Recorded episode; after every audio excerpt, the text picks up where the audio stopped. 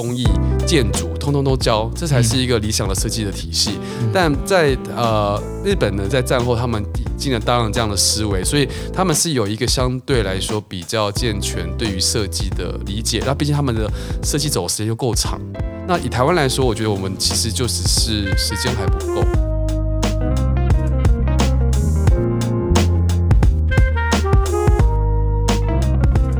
那你在从五人公司开始成长到现在十二人，然后最近我有看到你们还在征才嘛，对不对？呃，跟征完了，已经征完了，对，征完了，征完了。嗯，你还想要呃，就是有没有想过说公司这个规模再大下去，要变成我们现在的模式叫做阿米巴原虫模式，就是我是跟其他单位做 co-working，我们在。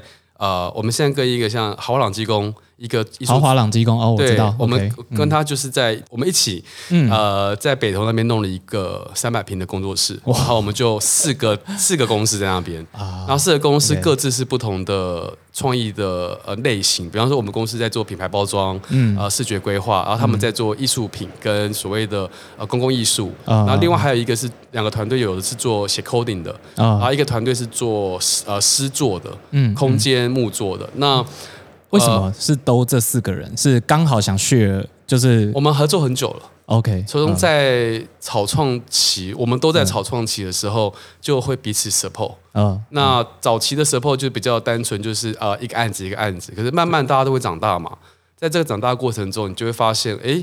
呃，我的能量也变大了，你的能量也变大了，那我们好像可以去在一个呃更更有规模的地方去合作，那减少沟通成本嘛，然后增加彼此互惠的条件。那以现阶段来说，就是我不太希望我公司再大下去了。嗯，也一方面也是很多前辈在跟我说，呃，创业单位不要太大，因为你就变成你在背的是每个人薪水，而不是在做创意了。我同意，所以我现在会比较倾向模式是。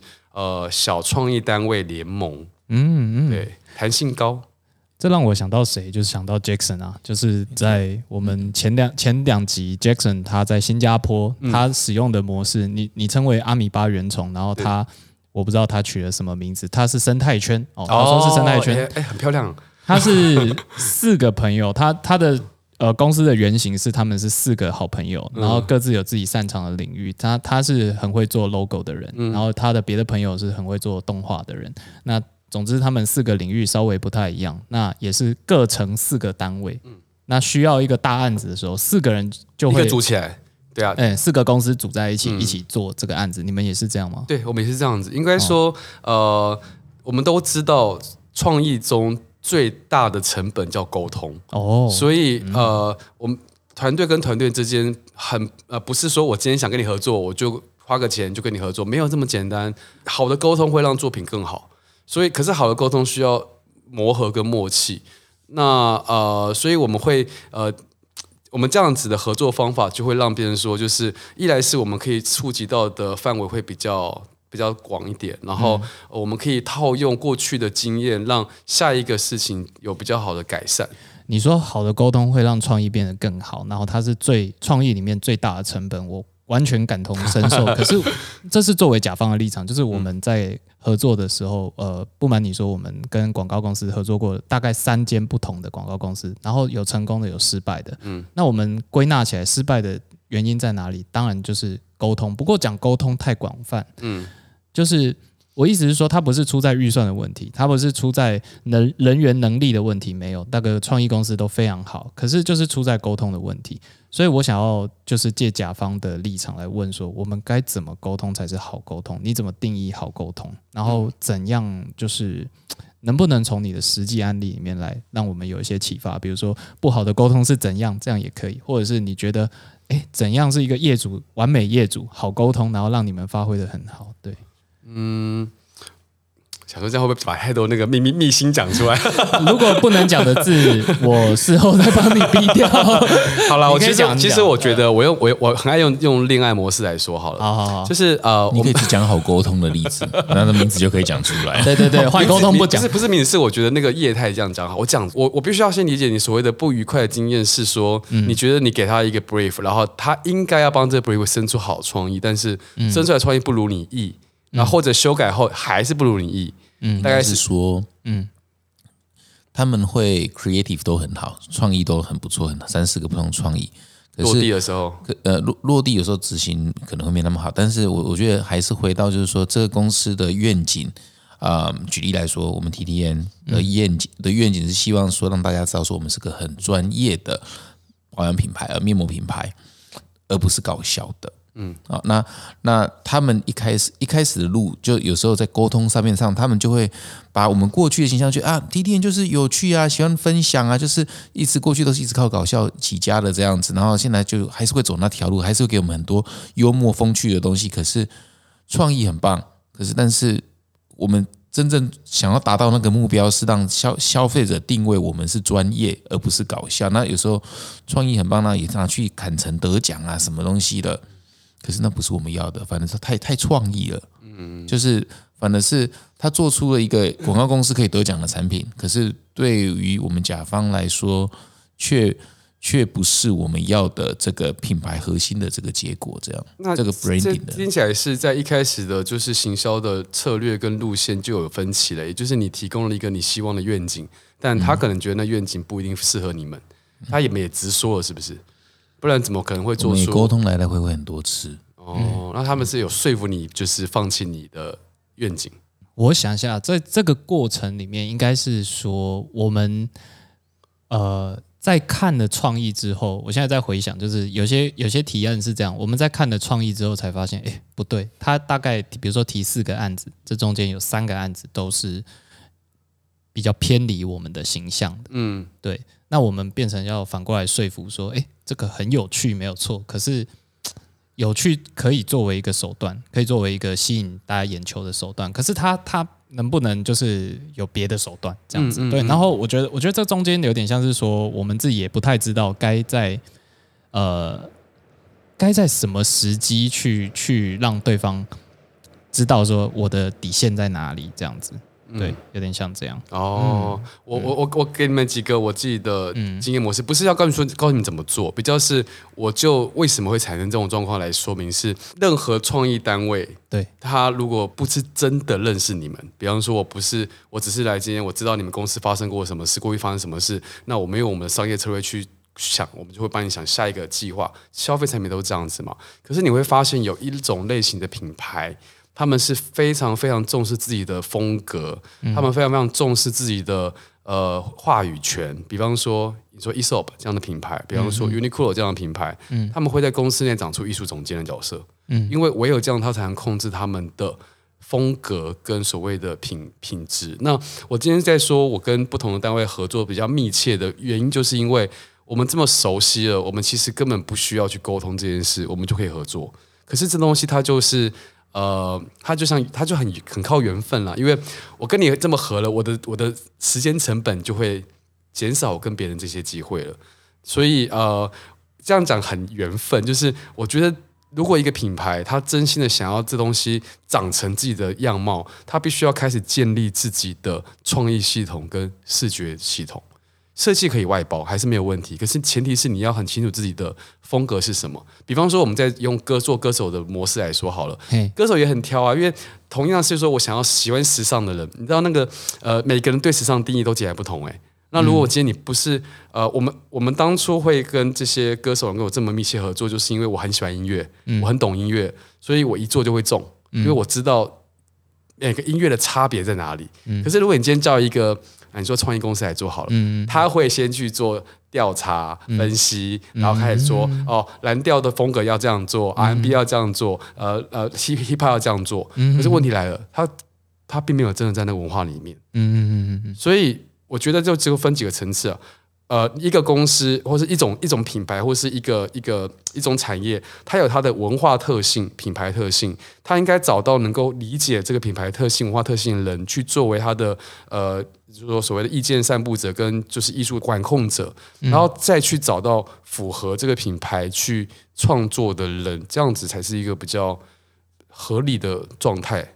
嗯，像我是听说那个我们上次跟 ESOP 的那个那个行销在聊，行销总监台湾这边的。他就说他们公司很严格啊，就是因为他们的负责就是总总负责人在国外的，然后呃最很喜欢就是喜欢哲学，所以他们公司所有的提案都很难做，因为第一个他们不他们轻易展店，然后产品性也不轻易展开，全部的论述都要是符合就是。呃，为什么这个世界需要这个产品？开始 非常好。他说年会哦，就是全世界的那个 marketing head 聚在一起，然后老板开始问哲学问题，就是这个世界需要什么东西？就是这个这这是一个文化风格啊！你说你今天叫广告公司来做，做不来啊。嗯，而且他们也不要广告公司做这个东西啊。那我觉得广告公司他们最常做的东西比较多是这样好，这样太大炮了。应该说没关系，至少我我感受到是 广告公司最擅长处理是快消品，是卫生纸通路某一些通路商这些东西品牌本身没有个性，嗯，他们需要被创造个性。嗯，可是我刚听你们的意思是代表是你们本身很有个性，嗯，你们需要找别人去理解你的个性，是，所以才产生沟通上的矛盾。哇，太棒了！诶，两三句话之间你就有抓到我们的痛点在哪里？我觉得确实是这样，因为我们越来越，我觉得我觉得现在已经有点，我不管在录 podcast，我觉得现在已经是进入智商时间。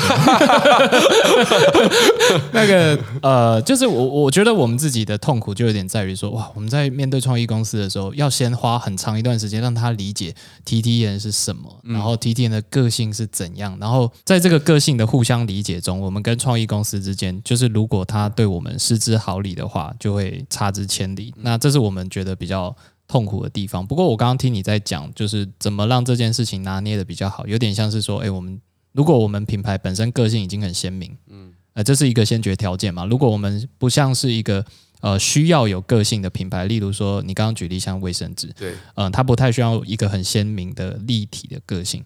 像我们这样子的品牌，最好是内部有一个艺术总监在，他才可以去抓住整个呃，他跟你们最密切，他天天跟你们见面，他知道你们到底要什么。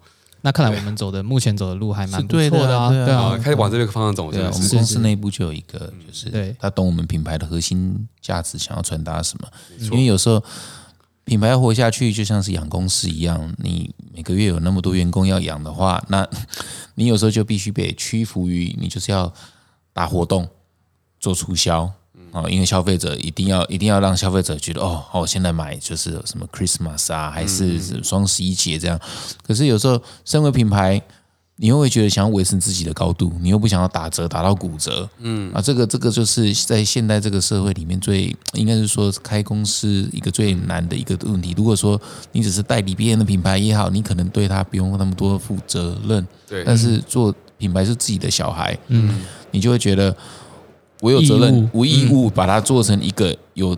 高尚不要说高尚大了，可是就是说它维持那个品牌高度，但是同时又希望它销量够好，这是一个很矛盾的一件一件事情。这样，那我我我其实比较，我一直很好奇，说你合作这么多的艺人，其实每个艺人都是品牌，没错。对，那那那你可以跟我们分享一下几个你个人特别喜欢的品牌吗？就是音乐家来说，那怎么那跟他们合作的过程里面有什么是我们比较不为人知啊？像是他对举例来说，像是他对细节的龟毛要求，你刚刚还没还没开始之前，刚刚就讲到说，哦，原来五月天你要跟他设计成要五个人，每个都打勾勾，你可以跟我们稍微分享一下。只要是人数多的乐团都是啊，就是因为毕竟他们是共同合作嘛，所以每一个人的意见都是意见，都是重要的。那呃，人越多，他的那个意见的复杂度就越高啊。嗯，对对对。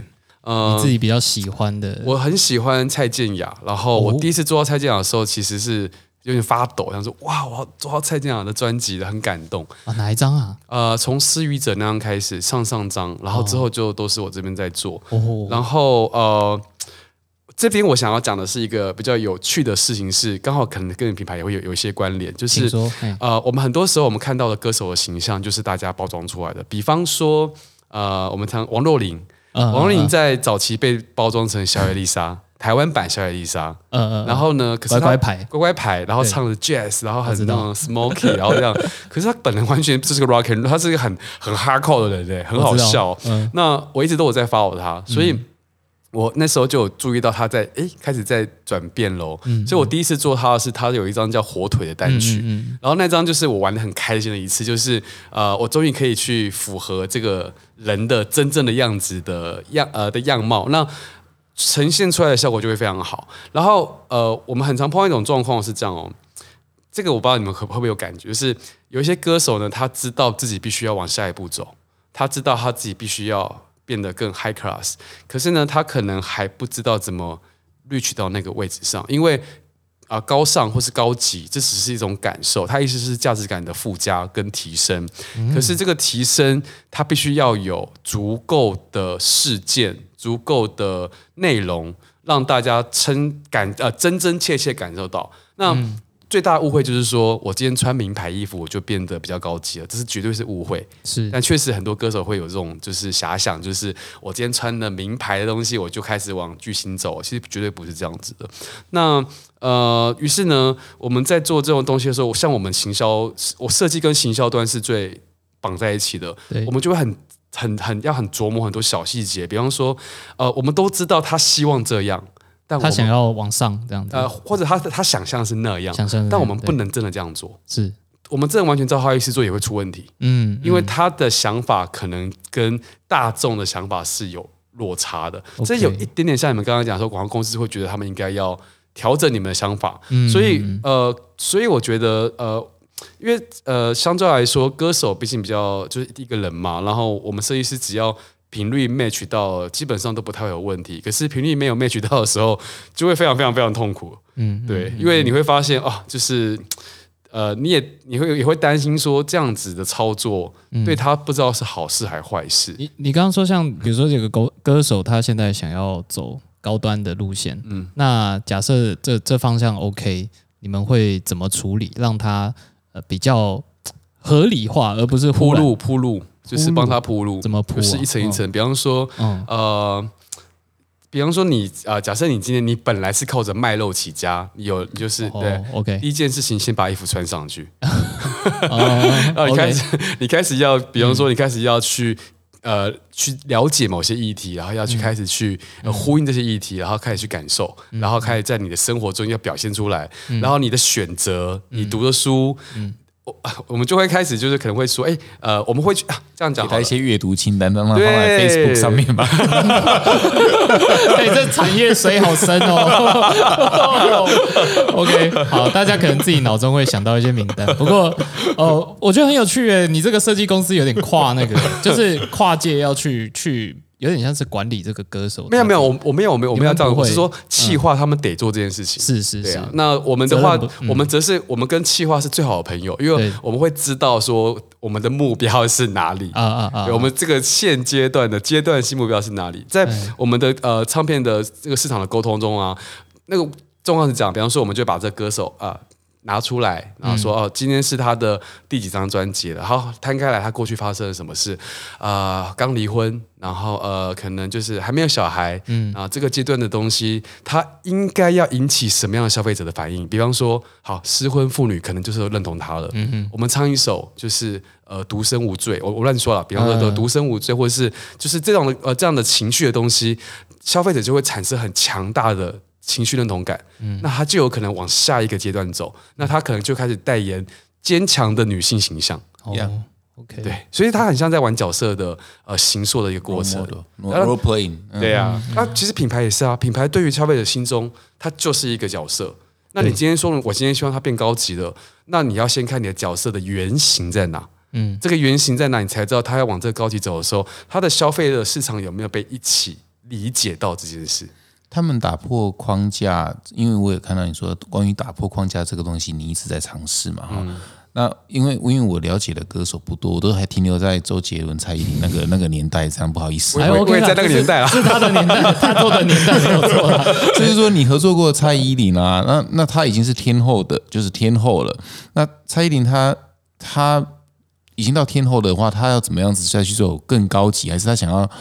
走更低级呢，还是要他要扩那什么样的市场呢？我好奇你怎么样子去帮他设计？当时你跟他合作？呃呃呃，像像他这样子，就是巨星级的角色，事实上。他们身边是会有所谓的一个 team 去 support 他的下一个目标的。那呃，那么这个下一个目标可能很多嘛，他必须挑战，他必须要自我的艺人意识要更坚强啊。所以你自我锻炼要做得更好，然后你要不断的去挑战现在大家觉得你可能还做不到的事情。所以他们会开始放弃某一些已经他们做到的事，因为因为对于呃以偶像歌手了，我觉得我称他们偶像歌手来好了，就是他是大众希望看到的事情是他们不断的成长跟努力，这个是所有偶像市场的通则。嗯。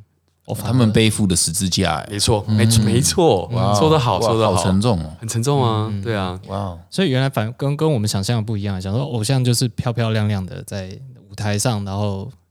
提供疗愈的功能，但是其实不是大大众是啊，反而是期待一个偶像不断的演化这样。没错，嗯，因为因为会鼓舞人心。因为听说他吃东西就是一定要过水，然后就是不能吃太油腻啊，他对自己要求是很严格，处女座的。对，但是就是他这个形象是也是其实也是算是他整个 team 一起帮他建立起来的。然后呃。他的状况比较特殊，是他本身的自我的意识很强，也就是他有他知道他自己必须要做这件事。那呃，当一个我们都会说一个艺人呢，他只要有自我意识很强，嗯，大家就比较好帮他。哦，比较怕是自我意识不强、很松散的，那就会比较麻烦的。叫你不吃饭，你还不还要一直吃这样子。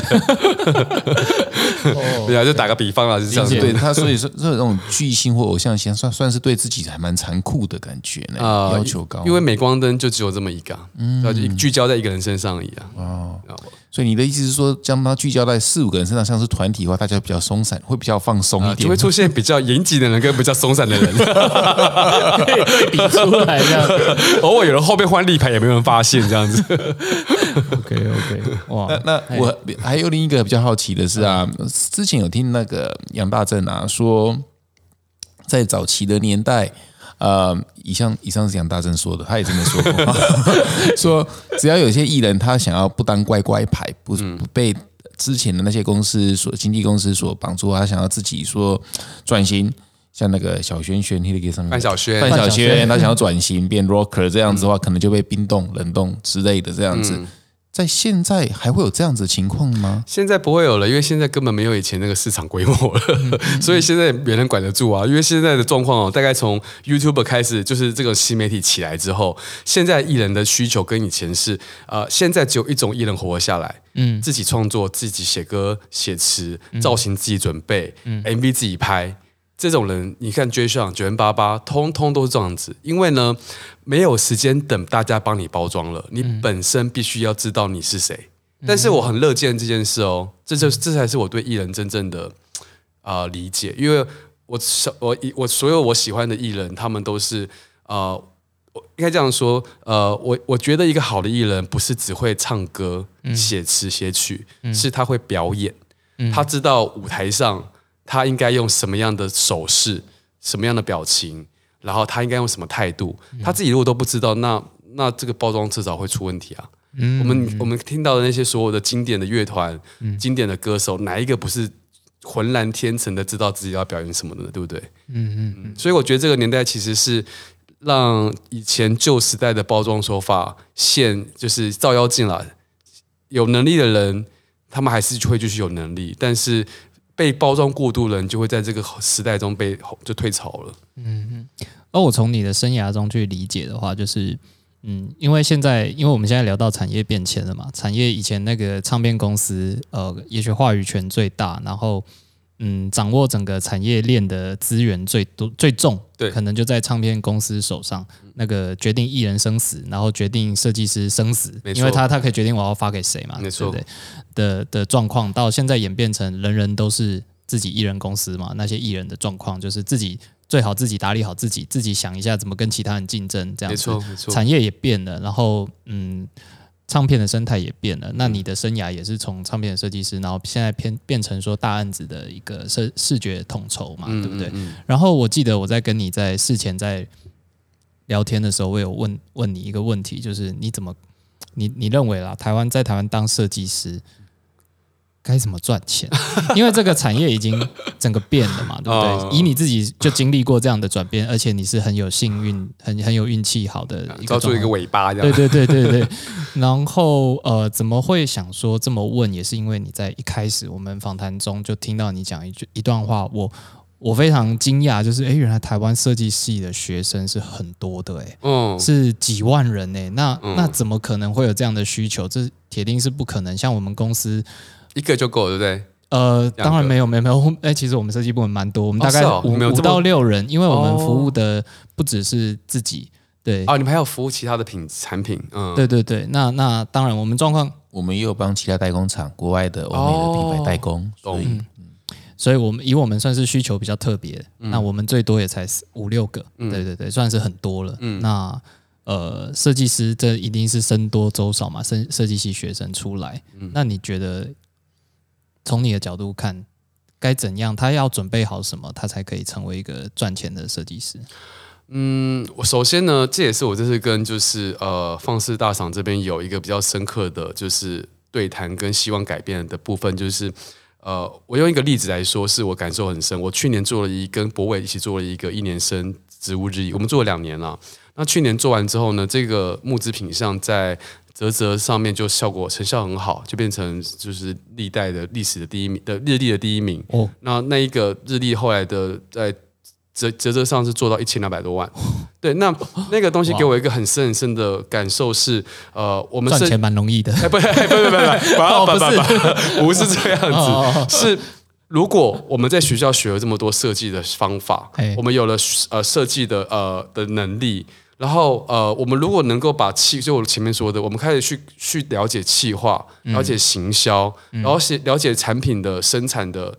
呃，生产的方法，然后前面生产的周期，跟你如何找到对的平台跟通路的话，我们其实不用只依赖甲方，嗯，所以呃，如果我们这个教育系统给了我们这么多的资源在这边，而我们却养出了一堆只知道要当乙方的呃的的的群众，或者是他们做一做不喜欢了就跳开这个行业了，嗯，那其实蛮可惜的，那不是应该要。在就学这个阶段，就告诉他们说，其实你有能力去做，把自己的创意实现的方法。嗯嗯嗯，对啊，我觉得，我觉得那种感受比较是是这样。听起来有点像你在描述现在艺人的状况，对不对？就是设计师他也可以类比成艺人，就是你自己要想好你有什么跟人家不一样的，然后你要自己去搞好你的上下游，对。前后端，然后怎么把商品从零到有打造出来，怎么去行销这样子。对啊。嗯嗯，然后我觉得，甚至说，嗯，应该开始学会跟不同领域的人合作，嗯，然后呃，不要只希望自己的作品被看见，同时也要让你的作品成为别人跟别人合作一个很重要的元素。啊，你懂我意思？就是呃，嗯，因为很我我们比较做的状况是，我们过去会鼓励呃设计师就是得奖。然后作品被看见，就是比方不不断的曝光，嗯，那这些东西会累积他们的名声。可是这个名声它并不能换成他们生活的，就是品质，嗯嗯，不不全然可以。有些人幸运的可以，像我觉得我算我很幸运的是，我有办法找到一个产业，是我有办法做交换。嗯，那绝大部分你说的说会饿死的状况，就是呃，他虽然作品呃有些人知道，可是他没有找到对应的状况去交换成他的生活资源。那进公司。也是一个方法，但进公司我们都知道，我们讲最直白的啦，公司的美术的升迁的职的职等是有限的，一个大部分公司都是企划，呃，产品经理，呃，主管管理阶阶级才会走到上位，但是设计顶多走到设计主管，大概就停住了。嗯，那我觉得这就是问题了，因为他们会看到天花板，可是我们不应该让一个产业的呃希望。就是你会觉得说啊，原来这个是四个产业，就只能这样了。所以是不是有别的方法可以让这个产业的人找到出路？是知道原来我们不是只有这一种结果。嗯，是我蛮希望可以找到的答案了。嗯，我也还在寻找。嗯嗯，对啊，博俊，我比较好奇的想问你一题：说你开这个公司，或者是你个人有没有什么样的志愿？然后就是愿望，说希望。假如是十年后，你公司可以达到什么样的的的的地位，还是做的什么事情是？哎，你十年后的你，你会觉得是嗯，自己觉得自己做的还不错。十年后希望不要退休了。你还年轻，当然。呃，我觉得我我有很多我很崇尚的。呃，工设计工作室的形态啊，国外的、日本的这样，就是呃，你会看到说，比方说在日本，他们会有两百个人的设计公司，只做设计哦，还没有做网页哦，没有做那些哦，只做平面包装设计。那这个在台湾是完全没有见到的状况嘛？一来，当我们知道就是呃，产业不够大，二来是我们的呃教育系统中出来的设学生比较不容易组成设计公司，他们都会大部分会进到呃就是公司里面做美术。那我很希望可以有一个建立一个像这样就是呃具有公信力的设计公司，然后他能够接案的范围是，当然台湾的企业是不用说，他还可以接到不同国家的的专案。那呃让这个体制它本身是。呃，以设计来说，就设计的角度来说，是健康的体质。什么是健康的体质？跟不健康的体质？不健康体质就是指说，啊，用我用广告公司为例哈，在广告公司这个体系底下，设计美不要讲设计，他们根本没有设计，他们是美术。嗯，事实上是最末端的执行者，也就是创意想完了丢给美术，然后美术执行。那有才华的美术常常会受不了，因为你。就是接受者嘛，那，所以跟他们的产业差不多。可是我们看到很多呃，国外日，比如是日本的他们设计公司的状况是，他是比方 Uniqlo，他就直接跟佐藤可士合作。那佐藤和社他带他他跟这个品牌的合作是，他不只是给你一个 logo，他给你是整套思想，他给你的是一套商业的设计逻辑哦，去导入你的你们的设呃你们的营业模式。嗯，这我觉得是一个很。对于设计师来说很鼓舞人心，就是哦，原来设计师你只要具有行销策略跟商业思维，你是有办法让你站在跟品牌端甲方，我们不用用甲乙方，我们是互相协助的角度，这样子就会觉得是呃我的比较理想的愿景。但是但是这还是变成是你也必须碰到呃就是。气味相投的对对对象了，你知道吗？我们公司就是就是有这样子的人，就是说他一开始进来只是设计师，嗯，一开我们讲 Y Y 了哈，然后然后哎，他那他越来越了解我们品牌之后，就慢慢已经渐渐拉到已经快接近像营运长这样子的角色，因为他对于品牌的核心精神，然后他也有管理的能力哈，就是说要哎，然后以及跟通路合作、业务合作这样子的这种。所谓沟通的角色，而不是只是被动的去去接，像你说那 creative creative 的案子。嗯，你你刚刚讲的这个，就是说设计师他如果又拥有这些其他的 power 加在一起的话，他是会是一个很好的人才。我觉得这是很鼓舞人心的。我我可以做一个类比，就是业务来说，我们公司的业务。我发现，如果他同时间应该是说从研发人员转成业务的话，他会是在保养品公司啊，哈，他会是一个很厉害的业务。对，就像是我们去卖药的医呃医医疗，我所以要就是呃 药厂。药厂。嗯。药厂的这些业务啊，最顶尖的业务都很多都是从研发人员出身啊，他最懂，对啊，他问不到医生问不到，嗯，所以那那一样的，如果说做品牌的人，他其实本身已经有很有。艺术 sense 的啊，美学 sense 的人的话，他去做，他去做，他其实可以走到很高的，在公司的位阶里面，其实是有机会越爬越高的。没错，没错，对，这是大家没有看到。但他必须要有那个学习，像你听你们那个讲那个人，他是呃进攻的时候，他一定开始不断的在扩充自己的知识跟能力。所以这一种随着环境，脾气很坏了，就是他一直会反驳我们啊。他他我们给他这个工作说，不是不对不对，一定要这样做啊。当然也要老板愿意被 被打枪被打枪这样子。他 说你你这样子就没有品牌高度，你怎么一直卖东西卖便宜啊？所以就一直骂我。我说你改搞，我火力者都给你做。他对公司有爱啊，才会一直讲，不讲就是不讲话比较轻松。对啊对啊，我哎不过我我自己就很想知道为什么。日本它那个环境是怎么养成的？因为像呃最近更有名的案子就是原研哉嘛，他帮小孩做了 圆角是个圆角胶。不管大家怎么看那个案子，就是他有提出让企业主可以幸福的一个商业，因为我觉得已经不是不是品牌识别这么简单，而是商业逻辑。对，就是你刚刚说的商业逻辑。可是日本他怎么养成这个东西？是学校有教吗？就这么简单吗？还是？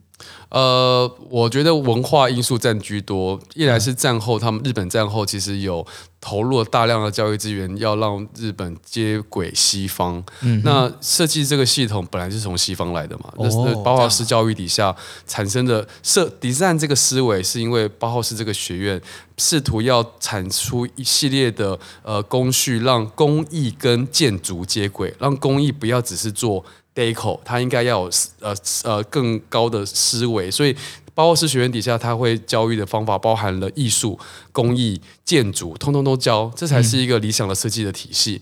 但在呃日本呢，在战后他们引进了大量这样的思维，所以他们是有一个相对来说比较健全对于设计的理解。那毕竟他们的设计走时间又够长。那以台湾来说，我觉得我们其实就只是时间还不够，我们时间还不够，对，还还不够久。那现在都还在初期扎根的阶段，我们才，我们台湾是广告先行，我们先理解到广告的用用处了，然后我们从代工，我们是从代工环境开始的啊，真的说品牌也不过是这二十年间的事吧，然后真的能够把品牌说的漂亮的。还没有到很多，嗯。嗯，很对，伪品牌就不用说了，抄抄袭就不用说了，嗯，那真的知道品牌的价值在于核心精神的单位，有我不晓得你们有没有，但是我知道有限。台湾做最好应该是宗教集团，哦，你看为什么这么说？一个一个道，哎，宗教集团的根本就是一个符号，嗯，然后一个代言人，嗯，然后一个一个首有一首军狗。然后一个 Jingle，，然后一个一个一个 Papa Shop，嗯，然后很多就是呃理解这个的说明书有没有？这是一个很完整的商业模式哦。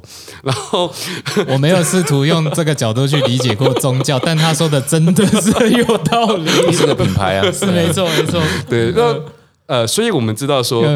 呃，一个核心有核心价值的的体系，它所产出的产品，它才会有呃所谓的我们说消费者的信赖嘛。因为我们你们应该最了解信赖有多难，你只要一次的让大家发现问题，你那个信赖要花多少时间才能够重新修复回来？所以，呃，它不是单靠漂亮的包装，呃，好就是呃包好的广告就有办法去做到的。那呃，我觉得日本它。长期有在这个有这个观念，所以他们很多企业都知道，他们必须要找具有这方面思维的人去替他们创造所谓的核心价值。他们一定会有营运的核心价值啊。可是你就品牌产品或是呃包装视觉，它也是得生出一套呃价值论述嘛，它才有办法让这个东西他们在做呃从上到下的营运推广，到跟各个层面的沟通，都能够秉呃。扣回扣的这个体系去做去做去做发散，嗯，对啊，我觉得这一点这个能力真的是你刚刚也讲到一个关键字，是我觉得还蛮难去，呃，在现在台湾的现况蛮难去去见到的，就是价值论述能力，因为我觉得现在可能还在呃，我们算是呃这几年磨练起来有。渐渐更有这样的认知，就是说，我们去评价一个包装好不好的时候，看的并不只是单纯的美学层次的问题而已。当然，美学层次是很重要，但是更重要是后面的价值论述的那一块。这样，然后以台湾的业主来说，可能现在还还没有意识到说这个能力非常的重要，就是设计师怎么让业主理解，或者说设计师本身有没有带着价值论述的意识去做作品？嗯，还是说我就是哦，接到你的 case 啊，我把。我做出一个包装漂漂亮亮，好像会卖，这样就可以了。这样子，对对对。那呃，你个人在在这几年，呃，应该有十二十年了吗？这从业有没有啦？十年，我才三十五岁，二十五岁从业十年而已。十年，这十年来，你你做了大大小小案子，你有没有哪一个案子是你觉得呃？后悔的，就是事后看觉得有啊，很多啊，黑历史超多的，真的哦。对啊，呃呃，后悔的理由大部分是，嗯，时间压力底下你不得不做出决策。那当然，在我们很多安慰说，哎，在这个时间压力底下，在这种公环境底下，这个决策可能就最好的决策了。可是，呃，我觉得很难甘甘心了，因为你觉得你明明知道一件事情，它可能会有更好的。可能性，但我们却因为众多的因素屈就于这个结果，这然后我必须要承认这件事情就是最好的解答，是会比较咽不下去这口这口气的。嗯，对，就是有时候也是，有时候也是业主他坚持不下去啊。呃，坚持不下去什么意思？所以你刚刚说在主要是因为时间压力吗？还是因为？其他的资源不足呢，都会有，嗯，这些都是一些不好的条件。会是只是因为是你的问题吗？还是因为我我我过去的一些，我发现跟其他的设计师对谈，他们也会觉得说，有时候他们要找到一个好的甲方，好的业主也不容易。呃，没有，应该说，呃，导致整个案子到最后不完美的原因，是不是因为业主那里先？哦，嗯，我我我我不会这样去，我我不是我不会去责，呃，我不会去所谓的秋后算账，这没意义。嗯，比较像是说，我会有一个我心中的高标准，那我也会了解这个东西，它在这次的分数到哪，那它会变成一个我的经验是，当我下次我会预先知道我能够怎么样去排难。那他才有进步的空间嘛？我不想要单纯的觉得说，呃，都是这样。我最讨厌听那种设计师这样说啊，都是这样的啦。我回到我小时候的那个，我说那个初心是，呃，我呃，我我看到了一种东西的改变，叫做呃，原来人的既有的知识，或是教育，或是道德，都是呃，都不是如我们只是看到的那样，它还应该还有更。多的可能性，让你去更理解这个世界，或是更接近真实，或是更去有。更多启发。那音乐是我的第一个启蒙，我觉得音乐带我进到一个呃，原来有这么多价值观呐，有有有死黑金属啊，也有就是呃，就是很很很很同性的音乐呀，也有就是有就是呃，可能就是很很 chill 的，很很很很药物文化的，各式各样都有。你会看到从里面看到这个世界的文化多元性，然后你也看到人性的多元性。那呃，我后来再进到了设计这个领域。再进到这个消费市场之后，让我比较痛苦的地方会是，呃，如果我们只是为了消费而消费，而创造产品，那其实我好像就只是在当一个，呃，我自己我就是当在自己在做自己坏在做坏事，但自己假装自己没有在做。那我觉得那样子是会让我活得比较呃没那么开心的一个原因。所以，呃，对我现在来说呢。我所崇尚的呃事情不一定是设计哦，我觉得很多东西都很有意义，只要它带来的是新的观点，或者是呃更好的社会价值，那也不要讲更好，就是它带来一种社会价值，那我都会蛮蛮崇尚的。嗯，比方说。进摊活动这种的，觉得很棒哎，还做成一个商业模式。就我之前有访问一集，这王志阳他们的，他们从做进摊做做做做到变成一个商业模式，还真的营运了，然后变成一个对，这样可以怎么说？他们变成他们变成一种活动，然后很多企业都要做净摊活动，然后就会他们就会帮企业量身打造。那我们那一集就是刚刚在聊到说，呃。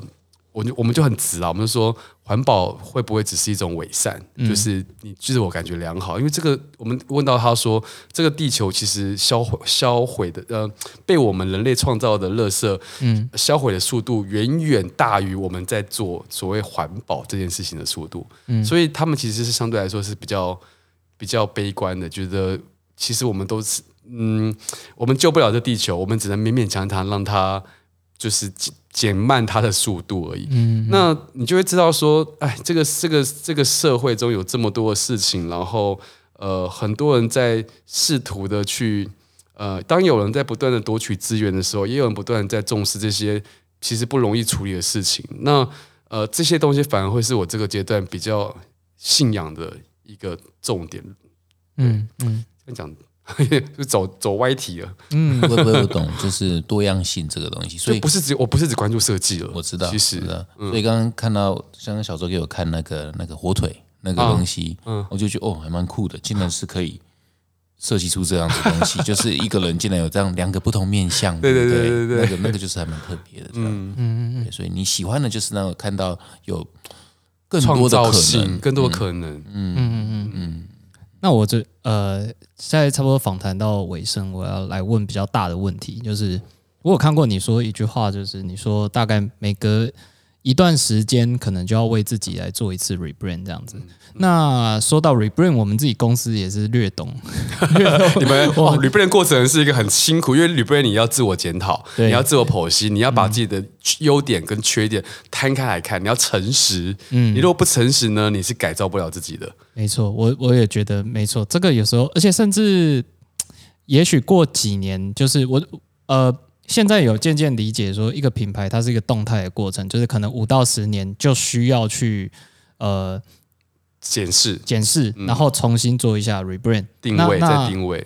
这个过程它有可能是因为你的你在每一次呃检讨自己的时候，总是有一些盲点，然后或者是说。不够诚实，有诚实可是不够，没有那么诚实。那所以你就会在这个当下，呃，你所塑造出来的品牌形象或者是你的品牌标语，它是有一些。对，跟现在不符合了。对，呃，环境也变了。过几年看到的就会是害羞害羞的。对对对对，没有错没有错。或者是他有一个时间段的任务了，这样像像阶段性任务，确确实确实。嗯，T T N 的画者是我们自己的品牌，目前的呃，大家比较记得住的就是征服法国台湾面膜。但是我们也清楚说，这一个标语不可能跟我们走，就是五年十年，它可能过一段时间，我们得。再往前这样子，你们要让以后是 T T 眼就是 T T 眼，这是一个最终的目标。是是是，就像 Apple 的现在也不需要任何标语，它就是放一个 logo 就就够了这样子。对对，好，那个是我们的状况，所以我我也想问你说，你你自己呃怎么看你自己的 rebrand？然后你大概进行到什么阶段？以现在的话，对，呃，我每一年都会。帮自己做一次所谓的，我过年的时候都在做这件事。好无聊，你的过年 不能打打麻将吗？我过年，我过年的兴趣就是跟我爸做这件事。我们俩就会开始做来检讨去年一整年，摊开那个一年的兴业。你家家庭活动 好无聊，好无聊。哦过年的时候在 rebrand 啊，对啊，没有。但但 rebrand 是一个很好玩，它不不不无聊，它就是一个你可以你可以想象啊，嗯，你可以。自己我在想说，你可以说你想要变成世界第一的 T T 眼啊，你可以在这种时候许愿，但是它不一定会落实嘛。所以，呃，我觉得在这种时候是检讨一下，说，哎，还你还记得你去年许的愿是什么吗？那你回头看一看，发现哦，这一年来你达成了什么，你失败了什么，然后总 盘整一下，就是嗯，看来我在某些块面上好像可以再往下，然后同时再许下一个愿，这是一个。我觉得还蛮开心的一件事，嗯，就是每年做一次都都还不错，嗯，很像啊里程碑，就刚刚那个老板说的那个，就里程碑的感觉，就像你看了去年的里程碑，嗯，然后你看一下那个战绩跟你的一些缺点，然后盘盘盘就哎，你就知道了一些，好像有些心得了，然后觉得颇踏实，大概是这样，嗯，你原来所以 rebrand 这件事对你来说是每年。过年的家庭活动，那你有会有一个比较长的规划吗？比如说，就是呃，下一个五年，或者是你你打算定位？有，但是其实一一直有微调整，几乎就是呃，比方说，我可能之前呃有想过说，好，我觉得我下一个我有个目标是我可能想要变广告公司哦，但我后来又不想要了。当我了解广告公司的生态之后，我又发现。啊，我为什么要当一个纯蓝的乙方公司呢？我本身对我呃呃，我不能这样讲他们。应该说，如果我喜欢创意，如果我喜欢创造，我好像可以用别的方式。我好像不一定要成为广告服务公司。那因为广告服务它可能更需要的是另外一套知识系统。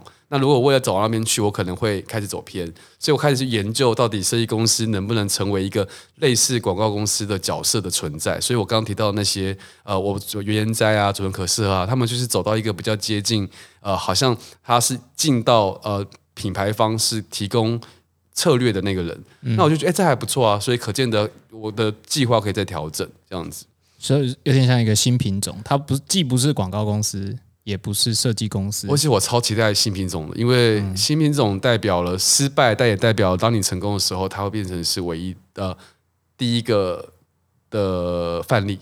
嗯嗯，你在这个类别你是第一人，这样是最好的。期许期许自我期许啦，我是说觉得这个这条路比较苦，但是会比较有趣。那呃，学习别人既有的商模本来就是相对简单的。你现在，因为因为你刚刚也说你不是很喜欢背着一个标签太久，你会一直想要。逃离，跑的比标签快，要跑的比标签，所以这个目前的标签可能是视觉统筹这样子。最近都是什么？那都是一定要冠一个金曲奖这样。我都我都超不爱讲这个，然后大家还是要说是金设计是什么？他说到底要要跟到什么时候？难怪我们刚刚在讲金曲奖的时候，你看起来就是眼神暗淡，没有什么热情。对啊，但是我知道那是一个大家认识你的方法了，就是一个最显而易见的，所以。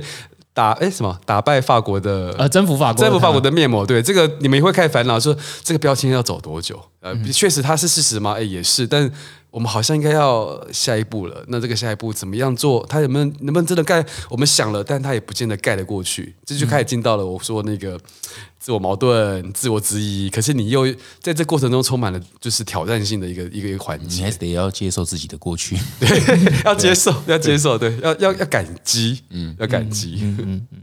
我们也有聊到一点包装了，本来想问你包装这一块，因为因为。就是唱片这个东西，毕竟它已经不是像实体的的那个 CD 这样子的。不过，嗯，像你刚刚说，你做一些，因为刚刚在把玩你这个，你给我的这个是放肆大赏的很特别的邀请卡，二 D 变三 D 这种这种东西，我发现你对于这个也算是包装实体的这个东西，你不是只有视觉厉害这样子而已。对，但但这个不是我做，不好意思，我要先说一下，算是你们的伙伴，我们的延伸的其其他单位做。哦，nice，nice，nice。可是我我很好奇，说像像就是说，你刚刚有讲到，可以聊一下说你所做的一些哦，souvenir 那种纪念品，在有有做大概类似像什么样的东西，是让这些对音乐产业比较不懂的 T 恤吗？还是哦，你说周边的东西哦，对啊，对啊。呃，我们都会做演唱会周边了。其实哈，我们去年有帮田馥甄做了一档，就是他的演唱会的周边，然后还蛮好玩的。就是呃，我那时候就跑去，就是一样，我就拉了那个我们那个呃 Mega 细胞的，就是我们 Pocket 的那个伙伴，我说你来写文案，我来做创意，然后我们一起来想一个新的周边商品的计划。所以我们就想了一个故事，然后我们还去啊找了一个拍摄 team，然后在一个。呃，我们拍了一支短影片，在里面影片里面埋了非常多的秘密，然后这个秘密每一个拉出来都变成一个商品。比方说，这个是一个一个田馥甄的半夜的时独处的时刻，然后他呃有什么玩了一下沙漏啊，然后就是怎么样，他写写写了写了笔记本的什么，它里面故事中的这几个元件就变成了最后周边商品的部分。然后我们再玩一种。虚实的那种，呃，既虚且实的一种一种一种梦幻的感觉。这个我终于理解了，所以这样才为什么要开公司的原因，因为只有这样子才可以主动出击去说服、去提案，嗯，对，而不是被动的去接案子。对对，哎，这个很厉害，就是怎么让一个作品，因为因为现在有点像是又回到早期，我们在访访谈开始，你讲到一个课题，就是现在大家对于一首歌的消费。就是非常快，很短，然后即刻点击、即刻消费，然后就结束了。但是怎么在这么短的时间内把一个东西它所有可能的商业价值给难听一点就是炸出来这样子？对，但是这是一个深度整合的成果。不，嗯，对，是谁想的 idea？这个你说那个 idea 我们一起想的，而且我们在讨论要怎么样把，因为那一个呃演唱会的主题叫做就是呃一一。然后，呃，这个主题他在讲的是一种，就是田馥甄对于时间的观感。是，那我们就把这个时间这个主题拉出来，对，把它变成了一个就是属于田馥甄的独处的时刻。嗯，然后呃，从这里面去，因为就是呃，我们我很喜欢个乐团叫追命林琴，呃，对，东京事变，东京事变，然后，嗯，然后呃，A K A 的主唱是追命林琴嘛，对，他的每一次演唱会，嗯，他都是。他创造一个世界观，对，然后这世界观里面全部都可以变成产品啊。比方说，这次主题是百鬼夜行，他会卖符，会卖雨伞，然后卖什么？然后呃，下一次主题如果是是呃，他会打造一种很强的沉浸式的视体验。你去参加这个演唱会，同时你也买下了就是呃，他这个主题，这主题就让你愿意去消费他的每一个周边产品。其实还有谁做到？迪士尼，嗯，这些这些品牌都是让你相信他们创造的世界观。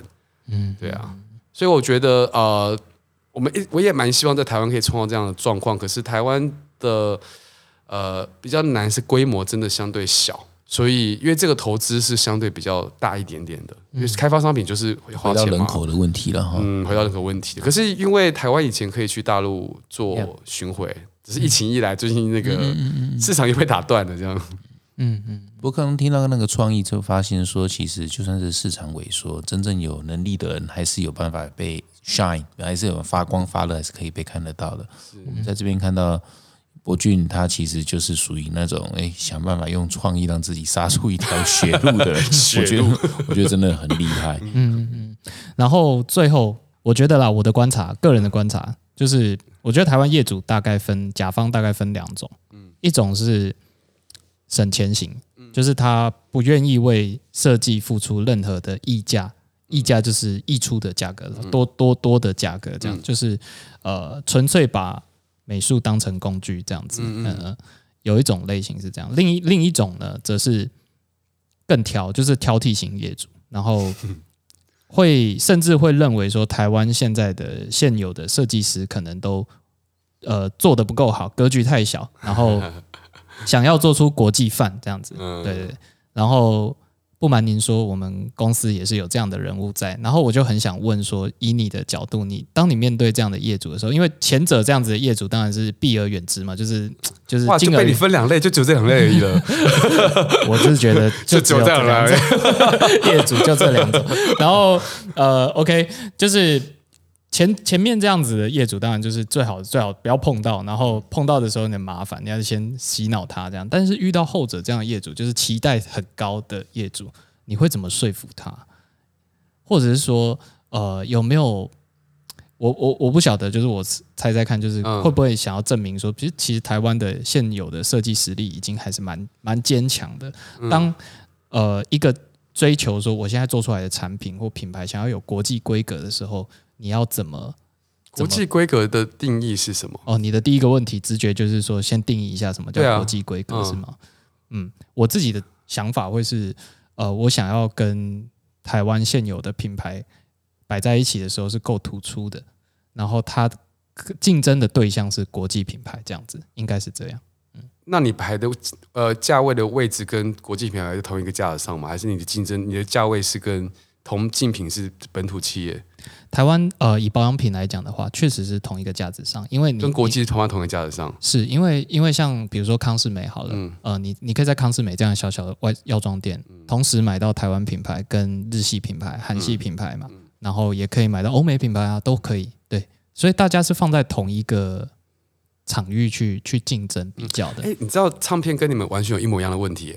嗯，唱片以前在还有唱片公唱片的呃是。呃那个唱片店的时候，嗯，就是因为一整排 CD 摆在一起，一个人就是一个那个栏位嘛，然后你的对面可能就是西洋流行音乐，在斜对面就是日本流行音乐，是是是是，然后大家也会要求就是什么国际范国际范，对，那啊，我觉得可以分几个层面来说，第一件事情呢，台湾已经不流行国际范了。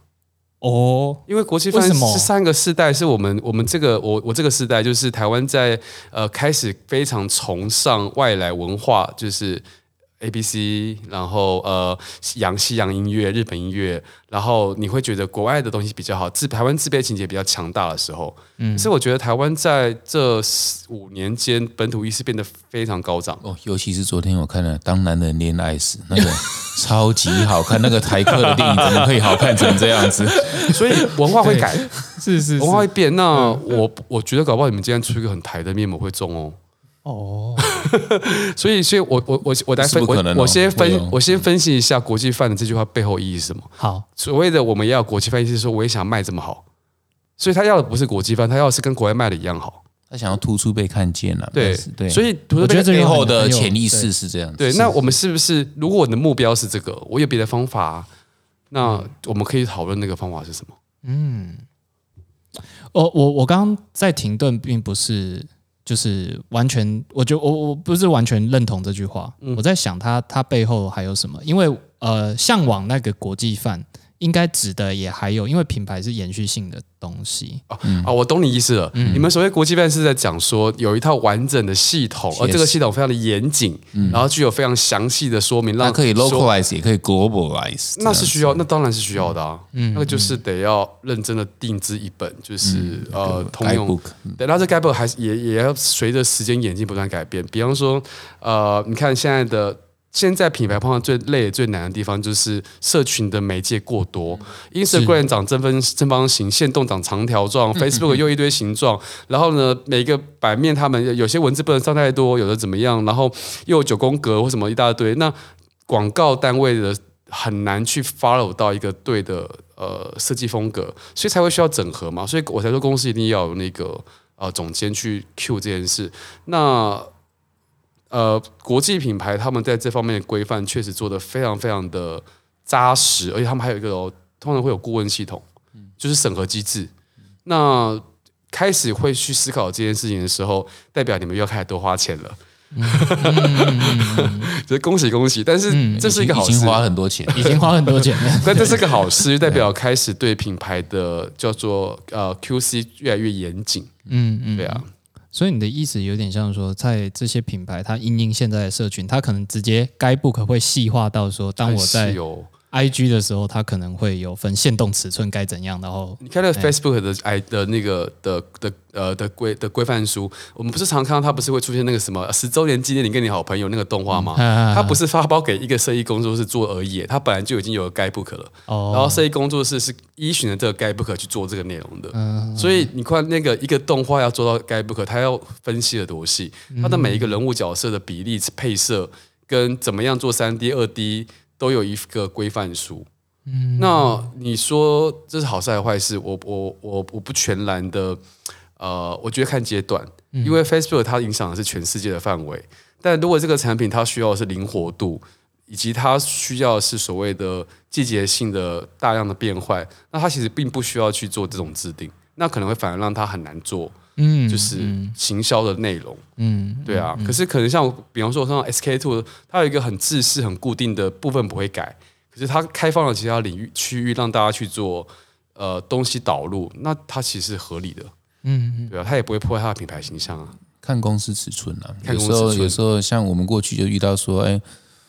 认识某个代理商在南非还是在俄罗斯，然后他自己字体就乱改啦，还是他弄一些搞笑的东西，那那就那就很难就很难去管理这样子。可是看公司尺寸，他们落地的时候，他们可能会啊，我以前那时候呃有过去呃大陆那边就是呃理解他们的品牌，那他们那边的。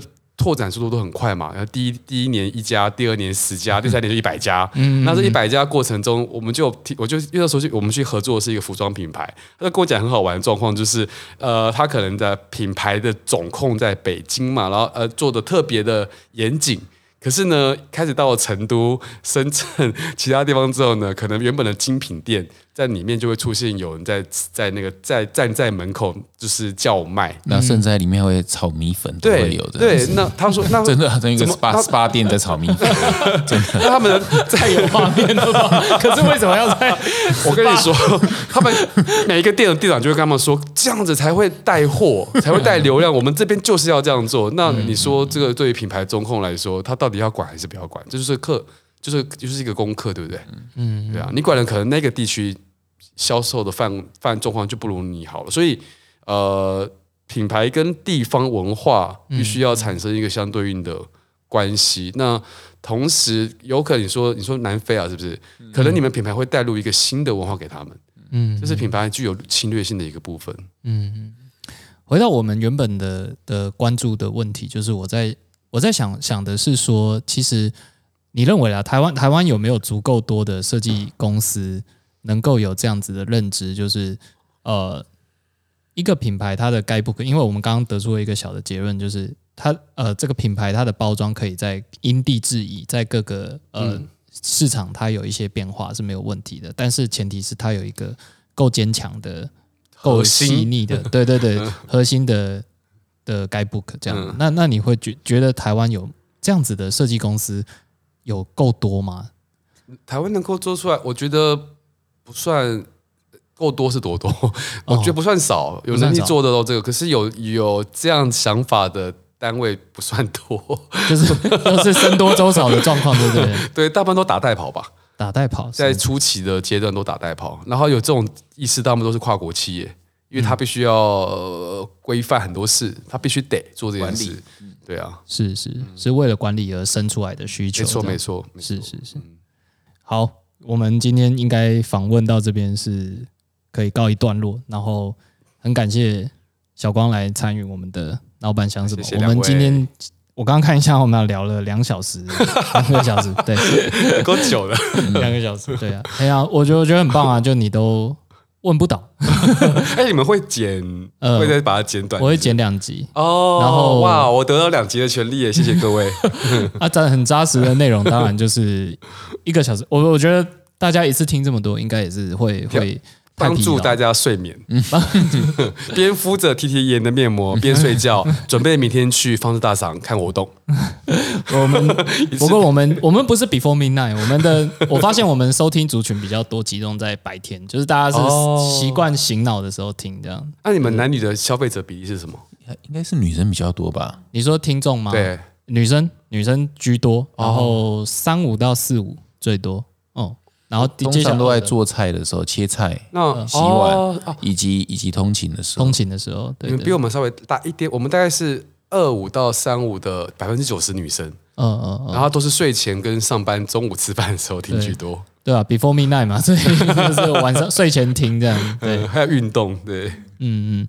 好啦，很感谢小光来我们的节目。然后呃，今天上节目的是严伯俊，然后他的个人跟那个博伟有一个 podcast 叫做 Before Midnight，五月一号要更新的吗？五月一号，五月一号准时上线。好好，请大家可以也可以来关注那个 Before Midnight 这样子。好，那谢谢谢谢小光，谢谢各位，谢谢。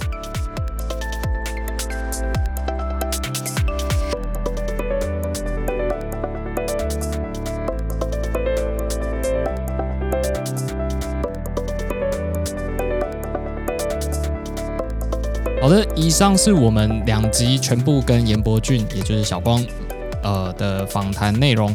以下我们来回应听众的留言。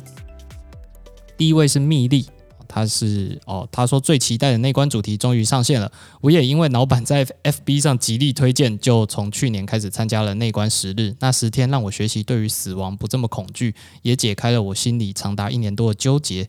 然后还让我明了，宇宙让这件事发生不是偶然，而是要我们好好体会这一生每一次事件发生的人生课题。那一关真的棒，谢谢老板跟小周每集都极为用心准备这么有深度的内容。Be happy，OK，谢谢米莉。呃，我早上啊带 Jackson 去，因因为讲到这句话，你说宇宙发生的每件事都不是偶然。嗯，早上我带 Jackson 去爬山，我们上上上一集的那个来宾来宾新加坡设计师去骑尾山爬爬山。爬到一半的时候，他突然有点晕眩，然后就坐在地上，是真的晕眩的那一种，然后就无法爬到登顶这样子啊。他 Jackson 以前是一个足球选手，是在俱乐部踢球的那一种的，踢得很好。踢照理说，足球选手应该是体力很好才对啊。那那那为什么晕倒？嗯，就是他他说他有一股那个气，就是打打不上脖子这样子啊，有点脑部缺氧这样。那那这个这个经验我自己有发生过啊，就是在公司经营压力过大的情况下，嗯，其实其实脖子很容易紧缩啊，只是说有时候工作压力大，你会忽略这件事情。我当下就跟 Jackson 说，应该是说，我们就我觉得这是很好的事情啊。一一般如果说哦，你你身体已经就是出现问题了，你怎么会说很好呢？但是我跟他说，这是很好的事情。你今天有来这爬这个山，跟大自然连接。大自然来提醒你，你身体爬不上去了，嗯，你该好好的看一下你自己的身体状况、工作状况，然后并且面对也已经接受自己压力就是过大啊，脖子才会紧啊，还是这些事情这样，那那反而是反而是一件好事，就是就是它发生这个东西并不是偶然，哎，为什么会？跟我这个内观者去爬山的时候才出现呢，就是就是我我我会鼓励他去多多探索自己的身体的一些一些感受这样子，然后然后我就介绍他去一些不错的呃整脊师啊这些我我认识一些不错的人这样子。啊，然后所以所以我我会觉得有时候身体出现问题，它并不是坏事，哎，不要把它看成表面上的这种东西，它其实是都是礼物，嗯，对对，失望也是。这些都是对啊，这些都是必经的历程，这样子。是是是，对啊，而且他刚好跟一个有经过这种就是体验的人，就是你自己也发生过晕倒过两三次，对对对，压力过大而晕倒，而且不知道自己原来已经承受这么大的压力了，这些都经历过，所以就当下就会很有同理心，并且鼓励他，就是晕倒并不丢脸，压力压力大并不丢脸，是是爬不了山的并不丢脸，对啊，这些都是因为平常你在做一些。很伟大的事情，压力很大的事情，所以你你你扛的责任一定是比别人重，这样对啊。设计师真的是高度劳力产业。嗯，我昨天呃小光来嘛，然后同行的还有另外一位也是设计师，他就说啊，他前阵子在赶一个案子，连续七天只睡两小时，他才二十五六岁，然后还做得了这件事这样子。然后设计师们在都彼此调侃这件事，就说啊，这你一定要经过这一段的啦，以后你就不会再这样了。这样，然后我就觉得听他在旁边听就觉得哇，好可怕哦！就是设计师是这种脑力密集产业，对，不是劳力哦，是脑力密集产业，所以所以所以要你觉得累了。就让自己休息，让自己放空很重要。嗯，很多人都会觉得说，我要善用时间，我一天要挤出越多时间要。其实没有，两年前你都是这样的。对对对对，对自己太残酷了。对啊，所以你你反而无法对别人温柔。是，所以我觉得，我觉得你要试着对自己温柔一点，你才有办法跟别人有连接，对自己有连接。哇哦，这是新的，忽然蹦出一个金句。然后对 对自己太残酷，就无法对别人温柔。是啊，是是是，对啊，好。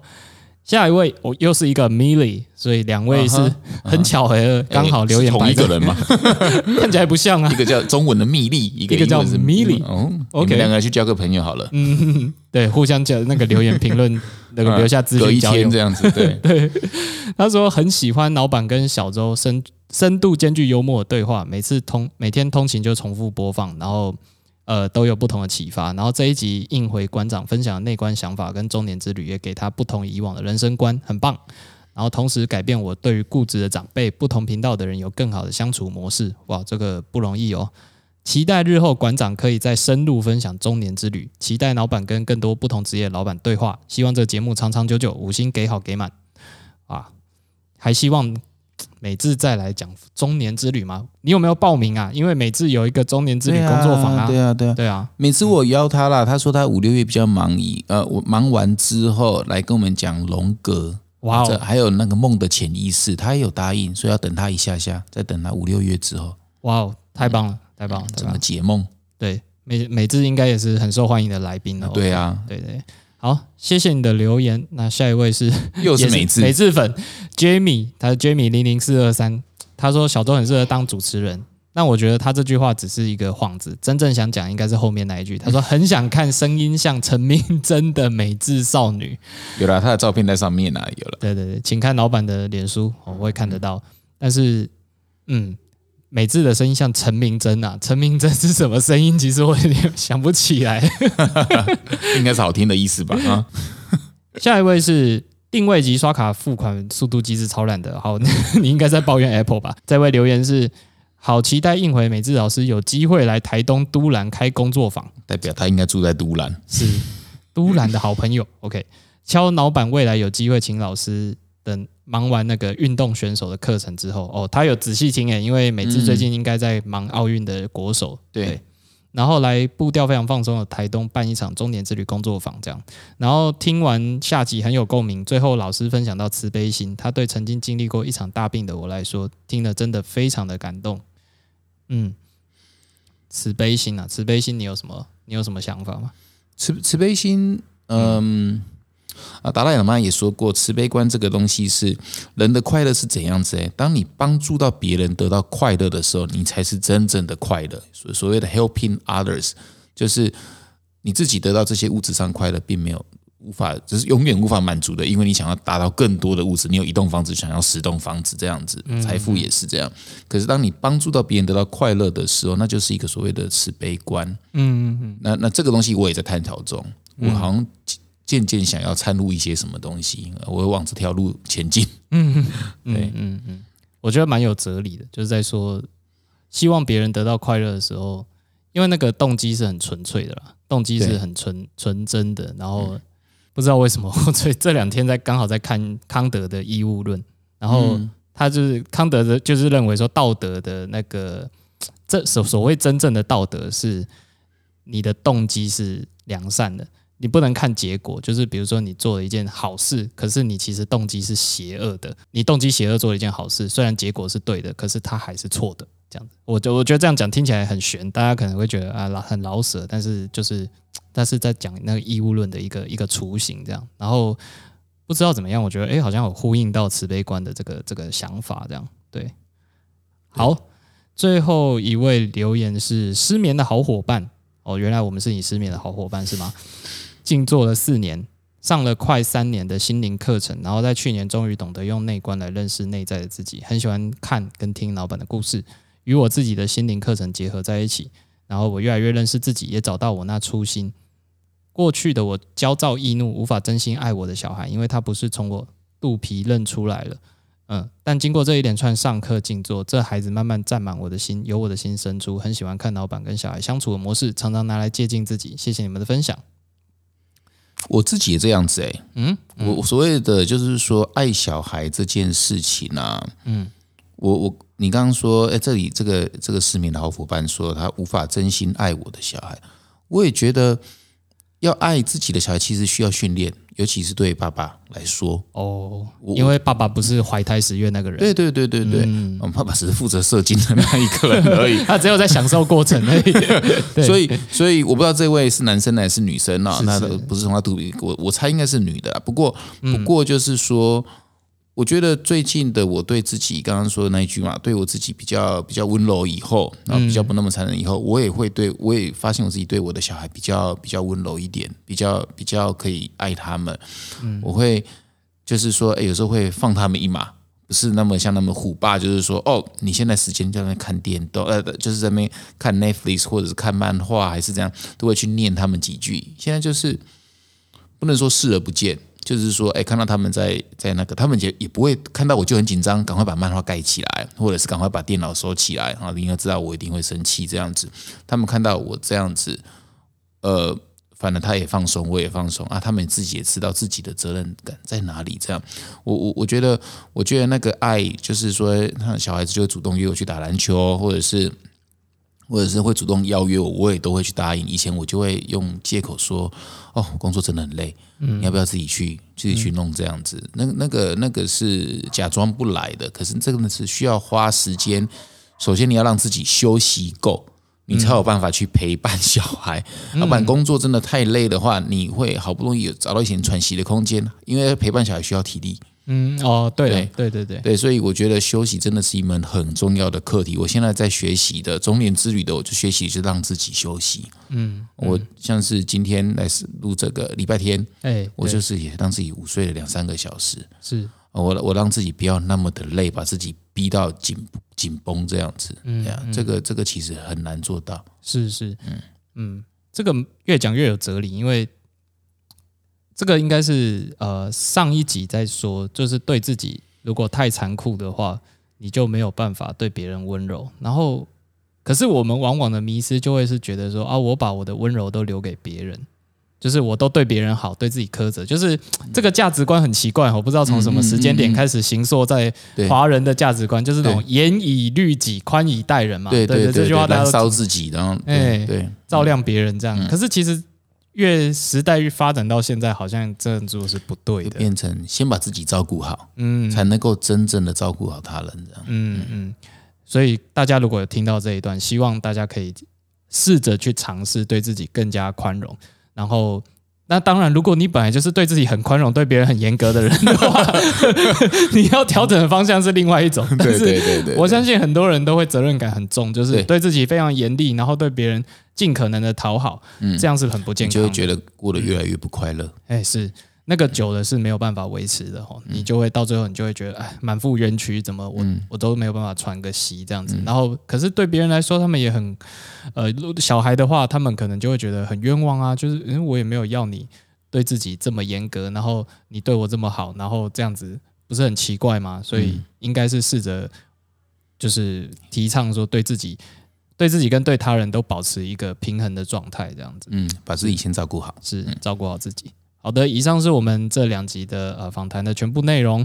那希望大家是喜欢我们的节目。那如果你从我们的访谈中，或者是在留言中有听到什么你非常喜欢，或者是你有感应，或者是你想要挑战我们的观点的话，都非常欢迎你在 Apple Podcast 帮我们留下五星好评。也希望你可以推荐给跟你频率差不多，然后你觉得听了这个呃 Podcast 会喜欢的朋友们。那我是小周。老板，我们是老板，想什么？谢谢大家，谢谢，再会喽，拜拜，拜。